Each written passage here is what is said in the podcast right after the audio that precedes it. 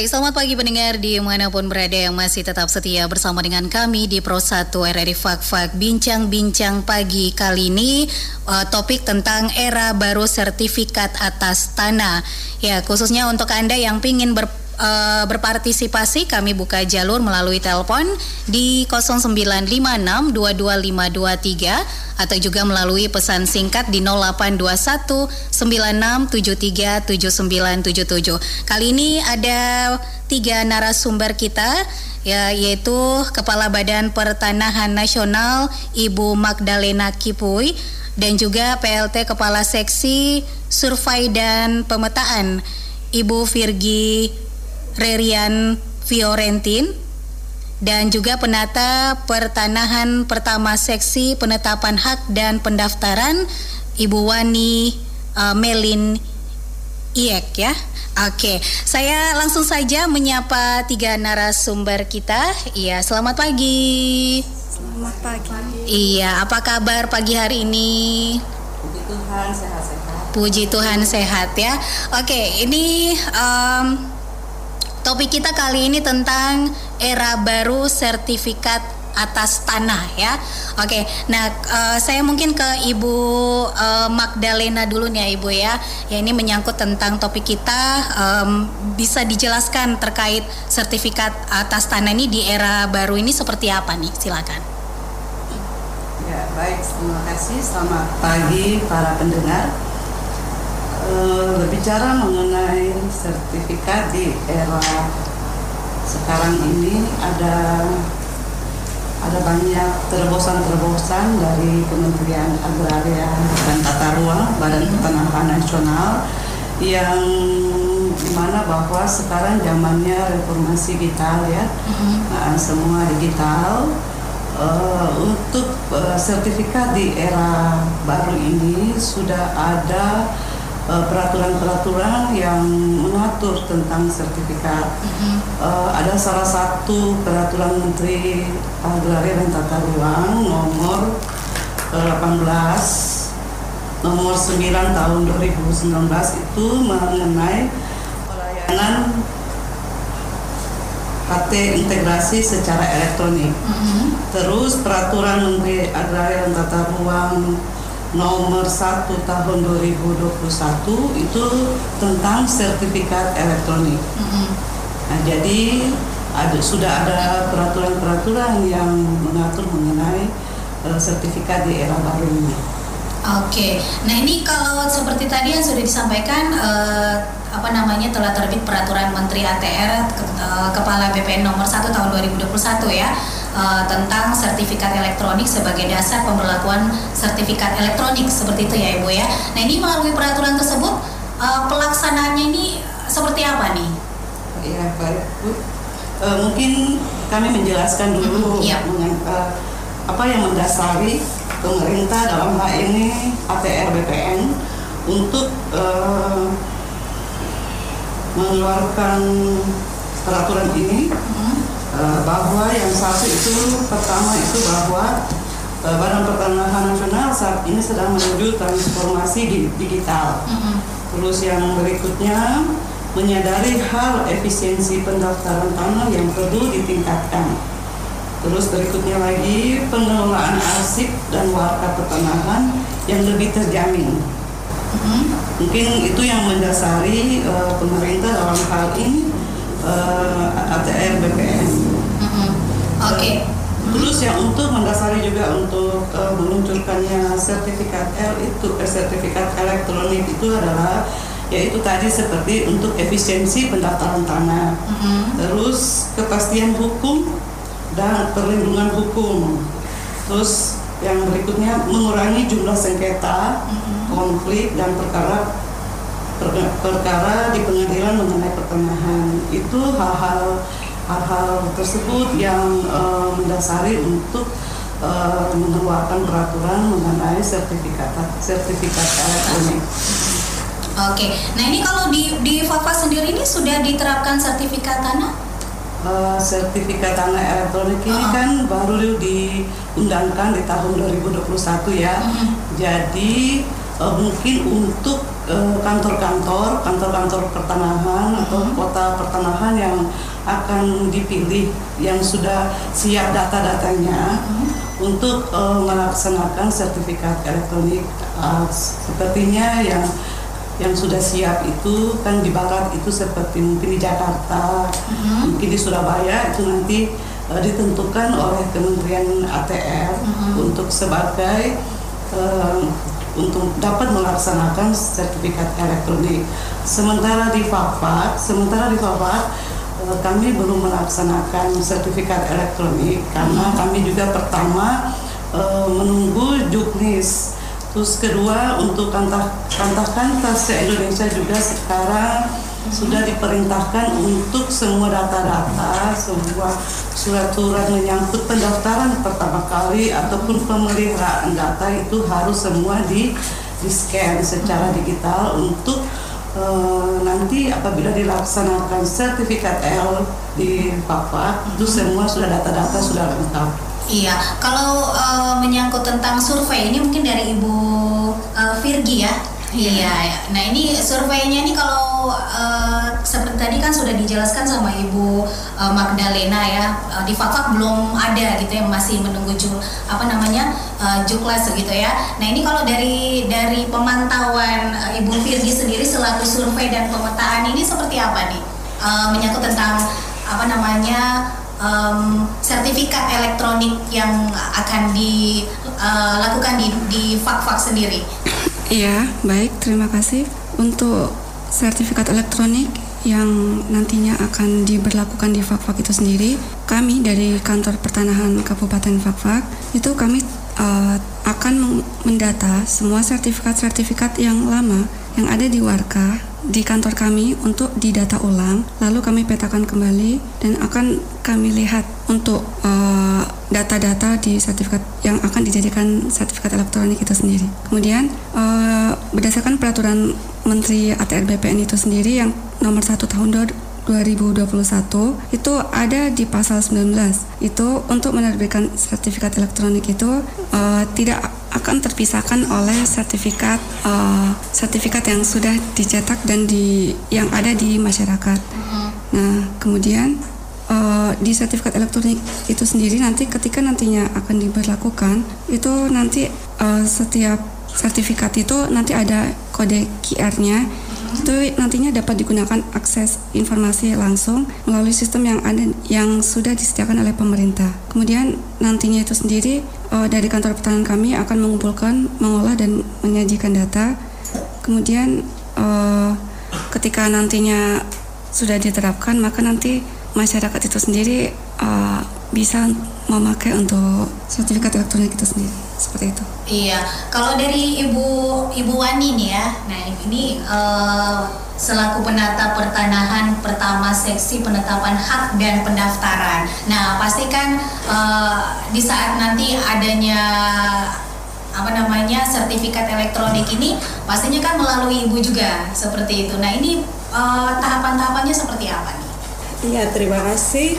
Kalau untuk tahapannya sendiri itu sama seperti yang sekarang yang offline ya, cuma perbedaannya itu eh, berkas atau dokumennya itu harus di scan, harus sudah di scan oleh eh, pemohonnya. Jadi di sini em, untuk tahun ini em, untuk eh, pemerintah sendiri dari Kementerian Agraria dan Tata Ruang untuk sertifikat elektronik itu belum di launching untuk seluruh kantor pertanahan di di seluruh Indonesia.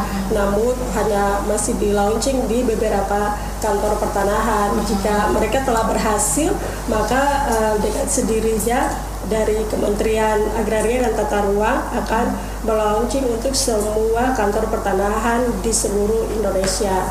Uh, jadi di sini untuk mengenai sertifikat elektronik ini uh, dari Kementerian Agraria sendiri sudah uh, merubah ya dari uh, untuk hak tanggungan hak tanggungan seperti untuk uh, proses peminjaman di bank juga itu kan sudah uh, kami sudah beralih juga di uh, sertifikat hak tanggungan elektronik. Jadi uh, mulai dari tahun lalu, dari tahun 2020 itu, hmm. semua kantor pertanahan di seluruh Indonesia itu telah menggunakan sertifikat hak tanggungan elektronik. Jadi di sini uh, pemohon sudah uh, yang ingin untuk mengajukan peminjaman di bank itu hmm. sudah tidak perlu lagi datang ke kantor pertanahan, hmm. namun mereka hanya melalui bank. Oh, Jadi, oh bisa melalui bank langsung iya, ya, ya. Jadi sudah mulai dari situ kita sudah mulai mengetahui manfaatnya. Jadi kita tidak eh, para pemohon sudah tidak perlu datang lagi ke kantor pertanahan, mereka hanya melalui pihak bank. Hmm. Jadi pada saat mereka mau melakukan peminjaman dari bank lah yang langsung akan mendaftarkan semua berkas-berkasnya kepada kami. Iya. Nah, e, tentunya tadi kan sudah dijelaskan bahwa langkah langkah-langkah dari sertifikat tanah untuk ke depannya gitu ya. Nah, pasti masyarakat juga e, masyarakat awam ya tentunya bertanya-tanya nih ya apa sih tujuan dari sertifikat tanah elektronik ini? Mungkin dari Ibu uh, Magdalena mungkin bisa dijelaskan Ibu, silakan. Ya, baik terima kasih. Seperti yang tadi saya sudah sampaikan uh, bahwa tujuannya itu ini bahwa uh, karena ini masa pandemi ya, mm-hmm. jadi mengurangi uh, tatap muka langsung. Karena dengan nanti pemberlakuan uh, sertifikat elektronik itu maka uh, masyarakat itu atau pemohon uh, dia bisa uh, mendaftarkan uh, untuk proses sertifikat itu bisa melalui aplikasi sentuh tanah jadi ma masyarakat atau pemohon itu mandiri mandiri dalam hal pengurusan sertifikat elektronik. Mm-hmm. Terus sertifikat elektronik itu juga kan sebelum uh, pemberlakuan sertifikat elektronik itu ada sertifikat sertifikat fisik yang sudah dipegang oleh oleh masyarakat yang konvensional ya gitu. Nah, dengan sertifikat elektronik ini masyarakat nanti penggunaannya lewat Android masyarakat itu dia bisa uh, melihat di mana saja dia berada. Tujuannya itu sederhana saja untuk bisa mengetahui masyarakat itu dia bisa meng, uh, akses itu di mana saja dia berada sepanjang itu ada jaringan untuk uh, yang tadi saya bilang pendaftaran tanah pertama kali ataupun pemeliharaan data melalui uh, proses sertifikat elektronik. Oke, okay, nah ini kan kalau uh, tujuan dari sertifikat tanah elektronik kan uh, salah satunya juga uh, seperti tadi yang sudah disampaikan mempermudah masyarakat dan apakah juga untuk mencegah pemalsuan gitu dan pengecekan yang lebih mudah ini kan mencontohkan dalam uh, seperti praktek jual beli gitu. Nah, dari mungkin dari Ibu Magdalena atau dari Ibu uh, Virgin silakan.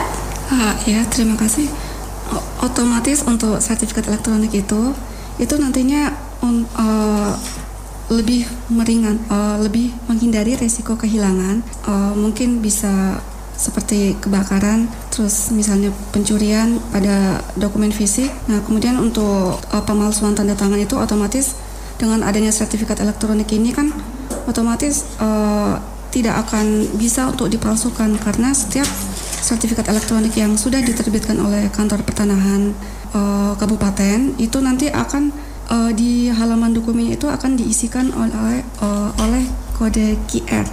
Nah, kode QR itu sendiri nantinya uh, berisikan semua akses informasi langsung yang ada pada uh, dokumen elektronik melalui sistem yang sudah disediakan oleh pemerintah khususnya untuk Kementerian uh, Kementerian ATR BPN. Nah, untuk di kode QR ini sendiri nantinya akan ada uh, kolom untuk tanda tangan digital. Tanda tangan digital ini itu nantinya pemohon itu sendiri uh, akan uh, tanda tangan di dokumen tersebut yang nantinya dokumen tersebut akan disimpan oleh database kami dan ketika nantinya dipergunakan itu nanti akan diintegrasikan sama uh, kantor kami jadi otomatis tidak mungkin untuk adanya pemalsuan data seperti itu. Oke, ini kalau bagaimana sih untuk uh, apa namanya bagi masyarakat yang punya uh, apa uh, Ya, untuk baru ya, baru melakukan ataupun uh, mendaftarkan diri untuk uh, membuat sertifikat baru ini. Kalau dari Ibu uh, Wandi sendiri? Ya, di sini uh, saya akan menjelaskan uh, tahapan untuk um, mendaftarkan hmm. proses sertifikat baru. Di sini uh, Pertama, masyarakat itu kan akan membawa dokumen-dokumen mereka, entah itu alas hak, foto kopi KTP, data diri. Kemudian mereka akan mengisi formulir, hmm. uh, dan dari situ ada beberapa, beberapa persyaratan yang telah mereka lengkapi. Kemudian persyaratan itu um, mereka harus sudah uh, men-scan semua dokumen mereka. Kemudian setelah mereka scan, mereka akan mengirimkan dokumen tersebut. Jadi mereka tuh mendaftarkannya itu bukan mereka uh, menyerahkan dokumen uh, istilahnya kami sudah tidak mengambil dokumen fisik lagi ya karena hmm. ini kami ingin mengurangi uh, jumlah penggunaan kertas juga. Jadi untuk warga kami penyimpanan dokumen. Jadi kami uh, mau agar masyarakat itu secara mandiri mereka telah mereka mengupload dokumen mereka sendiri ke dalam aplikasi aplikasi ya aplikasi Sentuh Tanahku. Jadi di situ uh, pada saat mereka um, mengupload semua dokumen mereka, kemudian mereka akan membayar ya, membayar untuk PNBP uh, eh, ya. Jadi mereka akan membayar PNBP, penerimaan negara bukan pajak. Kemudian setelah itu barulah di akan akan diadakan pengukuran jadi di sini kalau untuk sertifikat elektronik sendiri uh, pengukurannya itu akan menggunakan aplikasi sentuh tanahku. Jadi uh, pada aplikasi sentuh tanahku ini pada saat petugas pengukuran itu turun ke lapangan, mereka akan menginput semua data diri dari uh, para pemohon itu melalui aplikasi ini. Jadi aplikasi ini sudah terintegrasi dengan uh, aplikasi kami yang kami gunakan yaitu uh, komputerisasi kantor pertanahan yang kami sebut dengan KCP. Hmm. Jadi melalui dua aplikasi inilah setelah uh, petugas petugas ukur telah turun dan mengambil data mereka hmm. dan sudah dimasukkan melalui aplikasi sentuh tanahku dan mulai dari situ uh, sebuah data-data yang dari pemohon itu sudah dimasukkan secara digital. Hmm. Jadi uh, mulai untuk gambar ukurnya kan uh, sekarang ini kami masih menggunakan gambar ukur secara analog. Hmm. Namun kemudian jika ini sudah berpindah ke sertifikat elektronik, maka gambar ukurnya juga akan secara elektronik. Jadi semua prosesnya itu akan dilakukan secara elektronik. Hmm. Ini juga agar penyimpanan data selain juga untuk um, mengurangi risiko pemalsuan data juga. Mm-hmm. Di sini juga aplikasi ini telah uh, seperti yang telah dijelaskan tadi oleh uh, Ibu Virgi sudah menggunakan kode. Jadi di sini untuk pemalsuan tanda tangan ataupun lain-lain ini resikonya itu sudah tidak ada sudah ya. tidak ada ya. ya. Mm-hmm. Kemudian jika telah masuk setelah dari proses pengukuran pemetaan akan dikeluarkan namanya peta bidang tanah. Setelah selesai dari peta bidang tanah akan masuk lagi ke proses pemberian hak atas tanah, permohonan pemberian hak atas tanah. Nah, pada proses ini masyarakat ini akan uh, kami juga dari uh, kantor pertanahan akan melakukan namanya peninjauan langsung juga uh, setelah dilakukan pengukuran ada namanya uh, panitia mm-hmm. di panitia A. Nah, panitia A ini akan turun langsung ke lapangan dan mereka akan melihat bahwa uh, subjek dan objek masyarakat yang uh, memohon untuk diberikan sertifikat itu apakah layak untuk diberikan sertifikat atau tidak. Nah, ini juga uh, semua prosesnya ini juga akan melalui aplikasi yang tadi saya sebutkan itu dan ini data-datanya juga akan kami masukkan melalui aplikasi. aplikasi. Ya, jadi okay. istilahnya uh, kami sudah masukkan semua datanya melalui aplikasi. Jadi pada saat untuk produk terakhirnya, pada saat proses terakhir yaitu proses pendaftaran hak, di mana uh, haknya itu nomor haknya itu akan keluar nah itu sudah otomatis secara digital hmm. kalau untuk uh, melalui aplikasi oke okay. oke okay, nanti kita lanjut lagi ya uh, sebelum kita berbincang-bincang lagi lebih jauh Dan khususnya untuk pendengar yang ingin berpartisipasi silakan saja melalui jalur telepon di 0956 22523 dan juga uh, melalui pesan singkat di 0821 9673 7977 terkait tentang topik kita kali ini era baru sertifikat atas tanah. Baik kita pilihkan dulu satu lagu berikut ini.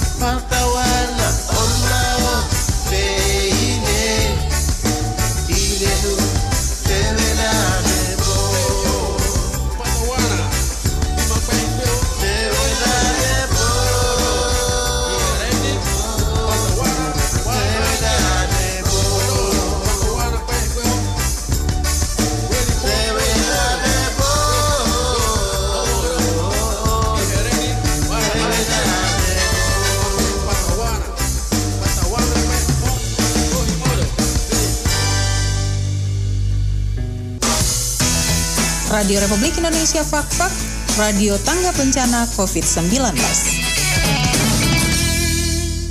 Baik, masih bersama dengan kami tentunya masih di bincang-bincang pagi untuk uh, hari ini dan uh, masih uh, topik kita tentang era baru sertifikat atas tanah. Ya, uh, Ibu Ibu Wani. Nah, ini tadi sudah kita ngomong soal aplikasi ya, aplikasi. Nah, perlu pastikan harus ada sosialisasi gitu. Kalau kita hanya sekedar uh, ngomong, pastikan masyarakat awam ini kan tentunya uh, perlu ada praktek gitu kan atau terjun langsung. Nah ini sudah adakah atau uh, punya rencana tersendiri untuk mensosialisasikan uh, sertifikat elektronik ini ke masyarakat? Begitu? Iya baik. Uh, untuk sementara ini belum ada. Kami masih menunggu dari uh, kementerian.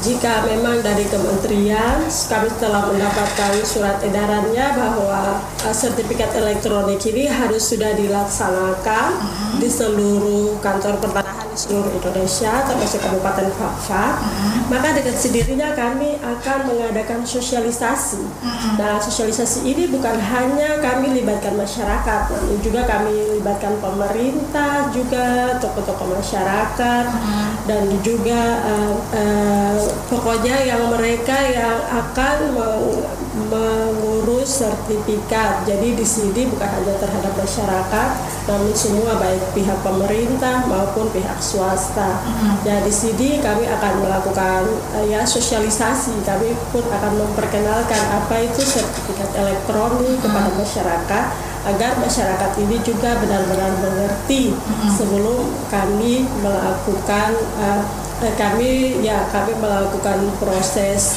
penggunaan sertifikat elektronik ini mm-hmm. di kantor pertanahan Kabupaten Papua. Oke, nah ini sudah bisa uh, menggunakan aplikasi ini atau belum nih ya, untuk saat ini? Sudah, untuk sentuh tanahku sudah bisa. Jadi sekarang ini uh, pada saat pemohon itu datang ke kantor pertanahan untuk proses pertama kali, -huh. kami telah mengarahkan petugas loket kami di kantor pertanahan untuk memberi, memberikan informasi bagaimana cara mendownload uh, aplikasi sentuh tanahku. Uh -huh. Ya di sini aplikasi sentuh tanahku ini pada saat ini bisa digunakan untuk pemohon untuk mengecek berkas nomor berkasnya. Misalnya saya datang mendaftar uh, nomor berkas saya misalnya 100. Hmm. Nah, nomor berkas 100 ini kalau melalui aplikasi sentuh tanah berarti tinggal dicek saja. Hmm. Tinggal uh, dicek dimasukkan nomor berkas 100 tahun 2021. Nah, di situ dari aplikasi ini akan terlihat bahwa posisi berkasnya itu sekarang di mana entah mungkin ada di tim pemetaan atau mungkin posisi berkasnya itu sudah ada di kepala seksi survei dan pemetaan ataupun mungkin sudah ada di kepala kantor untuk tinggal menandatangani.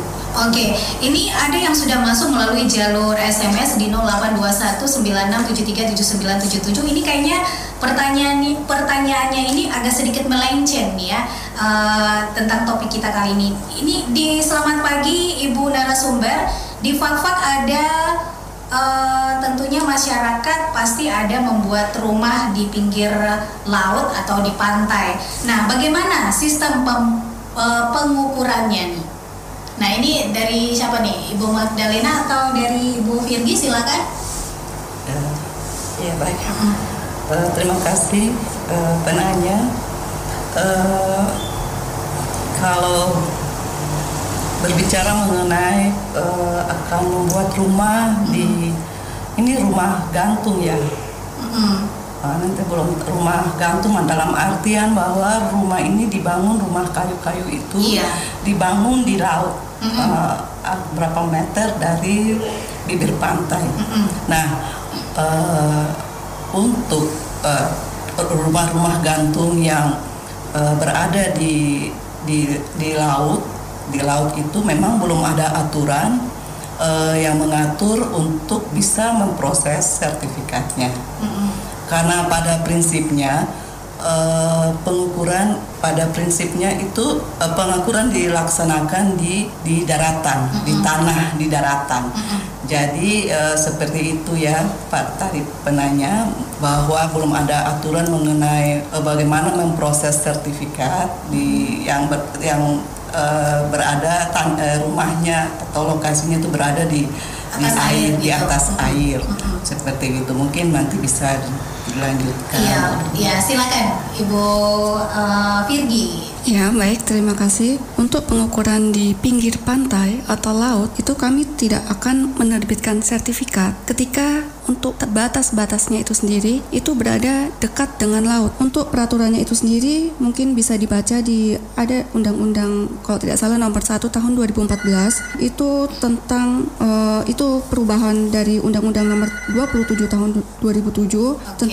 pengelolaan uh, wilayah pesisir dan pulau-pulau kecil. Oke. Okay. Iya. Ya Ibu Firki nanti di pending dulu ya. Kita terima dulu yang ingin bergabung melalui jalur telepon di 22523. Halo, selamat pagi. Halo, selamat pagi. Iya, selamat pagi. Dengan siapa di mana? Dengan Bapak Husin. Bapak siapa? Bapak Husin. Bapak Husin. Iya, Bapak Husin di mana Bapak Husin? Di Wagom. Di Wagom. Silakan Bapak Husin. Iya, mau saya narasumber selamat pagi. Iya, selamat pagi, Pak. Iya. Eh, mau tanya sertifikat elektronik itu eh, baru mengusulkan untuk mengukurkan atau sertifikat yang sudah ada sekarang ini? Sudah bersertifikat mau dirubah jadi elektronik atau memang sertifikat yang lama? Ya biar lama.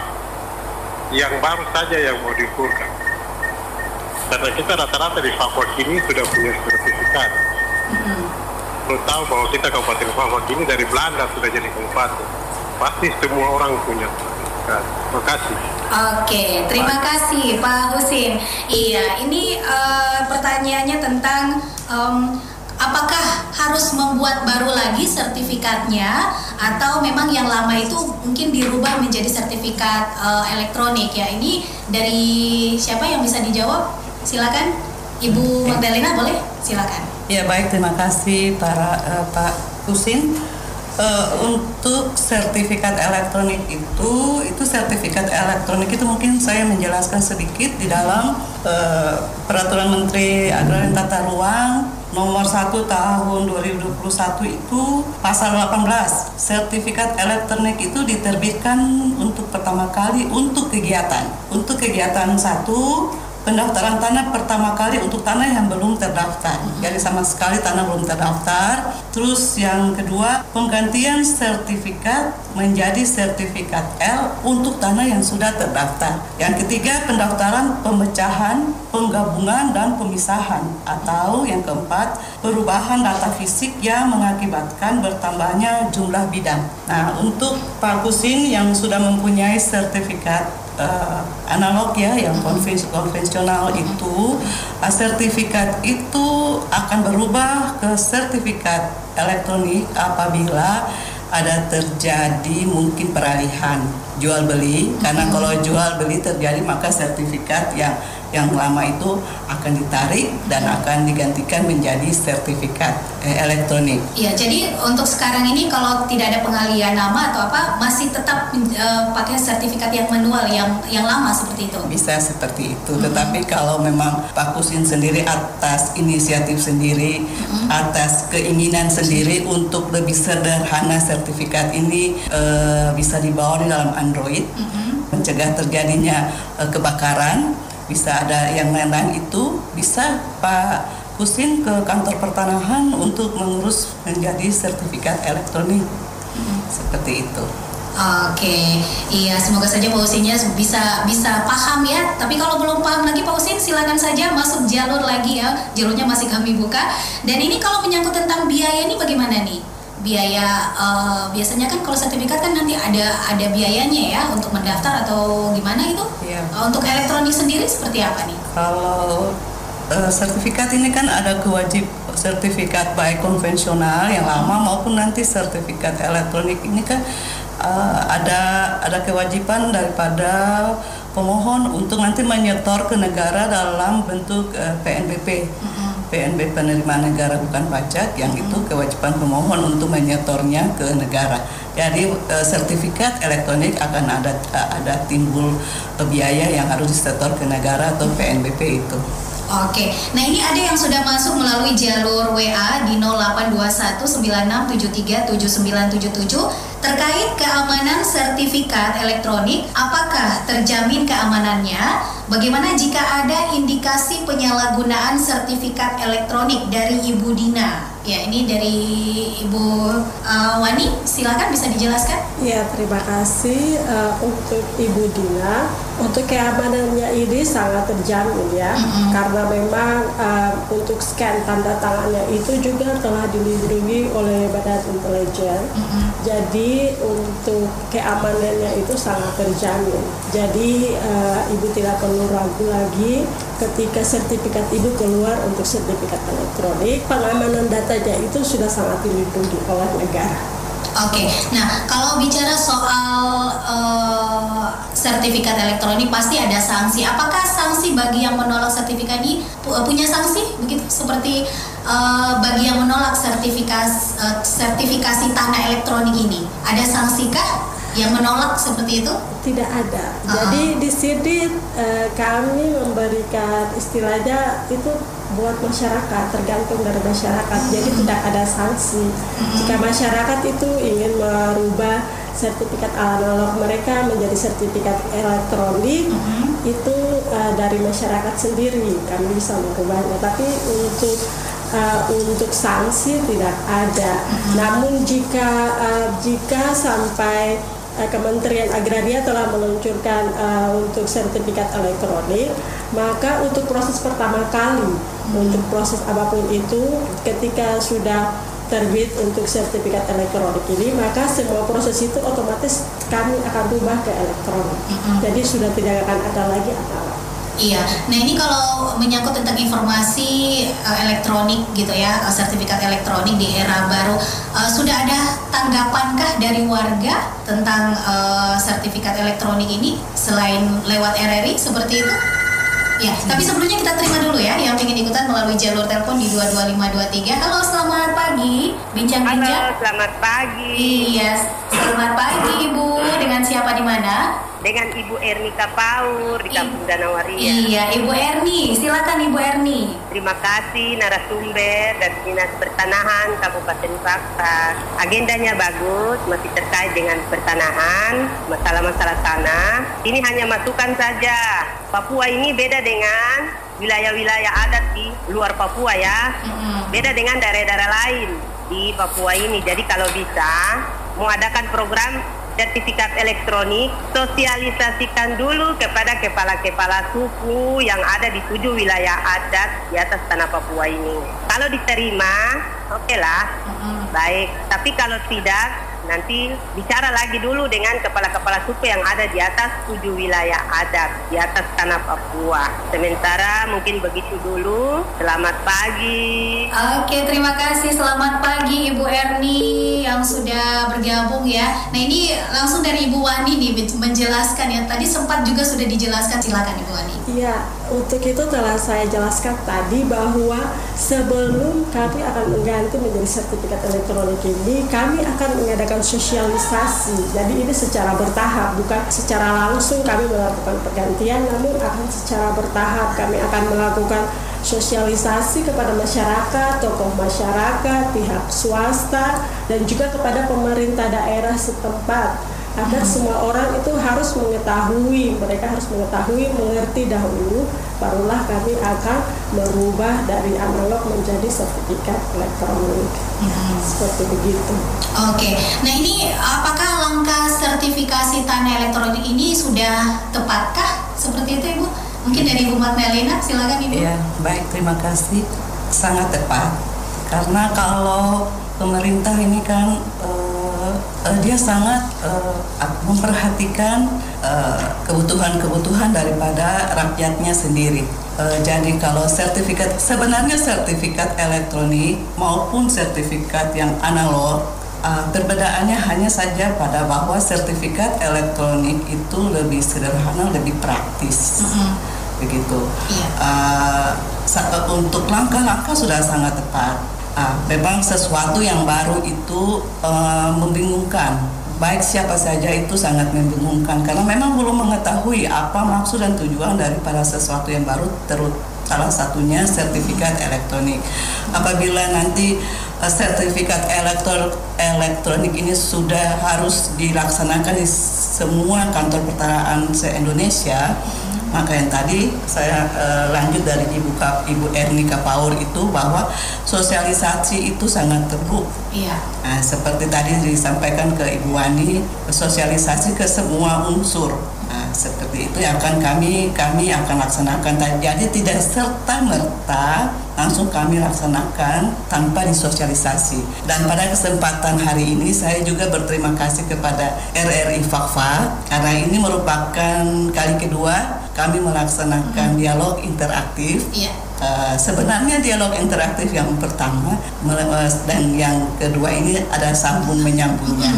betul. Dan saya minta terima kasih banyak karena RRI RRI pada prinsipnya menjangkau lebih luas. Ya. Uh, memang untuk setiap kegiatan kami uh, sebelum melaksanakan uh, pengukuran karena kegiatan daripada ATR ATR BPN sendiri yang sangat uh, gencar-gencar ini adalah pendaftaran tanah sistematis lengkap. Terus juga ada redistribusi tanah yang sudah kami laksanakan di Fakfak ini dari tahun 2017 dan ini merupakan program daripada Presiden kita Jokowi Ya. yang dipercayakan kepada Kementerian ATR BPN dan saya bersyukur bahwa pada sudah dua kali ini kami di diundang dan diizinkan untuk bersosialisasi kepada masyarakat.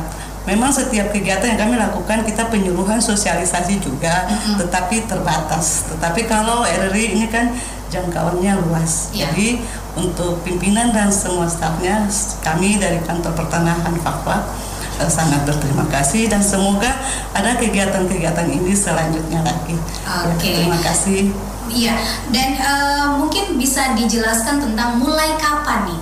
Ah, ini mulai kapan nih eh, sosialisasi atau mulai kapankah em, berlakunya? Kalau, kalau sertifikat elektronik ini kan nanti sudah diberlakukan di kantah-kantah yang memang sudah siap, siap datanya, siap semua perangkat yang menunjang dilaksanakan sertifikat elektronik. Yang mungkin pertama itu yang yang saya sempat baca-baca mungkin di Jakarta dan mungkin di eh, Surabaya. Tetapi mengenai kapan dilaksanakannya ini khususnya di kantor di kan di Fafak ini memang harus ada nanti petunjuk resmi, harus ada petunjuk teknisnya, ada harus ada instruksi sudah langsung dari kementerian mengenai eh, kapan diperlakukan karena itu menyangkut dengan kesiapan data, kesiapan perangkat-perangkat digitalnya itu semua harus disiapkan untuk kemudian nanti dila- dilaksanakan sertifikat elektronik. Iya, jadi kesiapan eh, data dari dari daerah dulu seperti itu ya. Oke, nah ini eh, terkait em, topik kita kali ini tentunya kita sudah memasuki di close eh, statement. Nah mungkin dari Ibu Magdalena, di Ibu Virgin dan juga Ibu Wani untuk close statement untuk masyarakat terkait tentang topik kita kali ini era baru sertifikat atas tanah. Silakan. Ya, baik untuk para pendengar bahwa eh, ATR BPN dalam hal ini khusus kami di kantor pertanahan Kabupaten Fakfak eh, secara bertahap secara bertahap eh, berbenah untuk dapat melayani masyarakat lebih baik. Dan itu sudah dilaksanakan dari tahun ke tahun. Dan nanti untuk eh, penerapan sertifikat elektronik eh, untuk masyarakat eh, jangan terpancing dengan dengan isu-isu yang miring. Ya. Yang hoax mengenai eh, nanti apabila dilaksanakan eh, penerapan sertifikat elektronik. Ada hal-hal yang masih membingungkan yang masih eh, perlu dipertanyakan. Kami persilahkan untuk eh, ke kantor pertanahan per- Kabupaten Fakwa karena pada prinsipnya kami siap untuk melayani masyarakat apa pun itu nanti dalam bentuknya. Kami siap untuk memberikan penjelasan. Mungkin itu yang dapat kami sampaikan. Iya, mungkin ada tambahan dari Ibu Virgi dan juga Ibu eh, Terima kasih untuk terkait data di sertifikatnya. Itu sendiri eh, nantinya untuk data pemegang hak, baik data fisik maupun yuridis, itu nanti otomatis akan terjaga otentifikasinya. Nah, untuk produk dari pelayanan sertifikat itu sendiri nantinya akan disimpan di data sistem elektronik kami dan kami dari Kementerian ATR BPN khususnya untuk Kabupaten Fakfak itu akan memastikan untuk keamanan eh, pendaftaran tanah elektronik itu sendiri untuk nantinya akan dilaksanakan secara aman dan bertanggung jawab untuk penyajian datanya juga seperti itu. Iya, kalau dari Ibu Wani? Iya dari saya uh, untuk masyarakat tidak perlu untuk ragu lagi. Uh, kami di sini siap untuk melayani masyarakat. Jadi jika apa pun itu yang terjadi kami siap untuk melayani. Oke, baik terima kasih buat Ibu Magdalena, Ibu Virgi dan juga Ibu Wani yang sudah menyempatkan waktunya untuk hadir di bincang-bincang uh, pagi kali ini. Dan pendengar, terima kasih juga untuk Anda yang sudah bergabung melalui jalur telepon di 22523 atau juga melalui pesan singkat di 0821 96737977. Kami sudah kelar temani Anda di bincang-bincang pagi. Selamat pagi.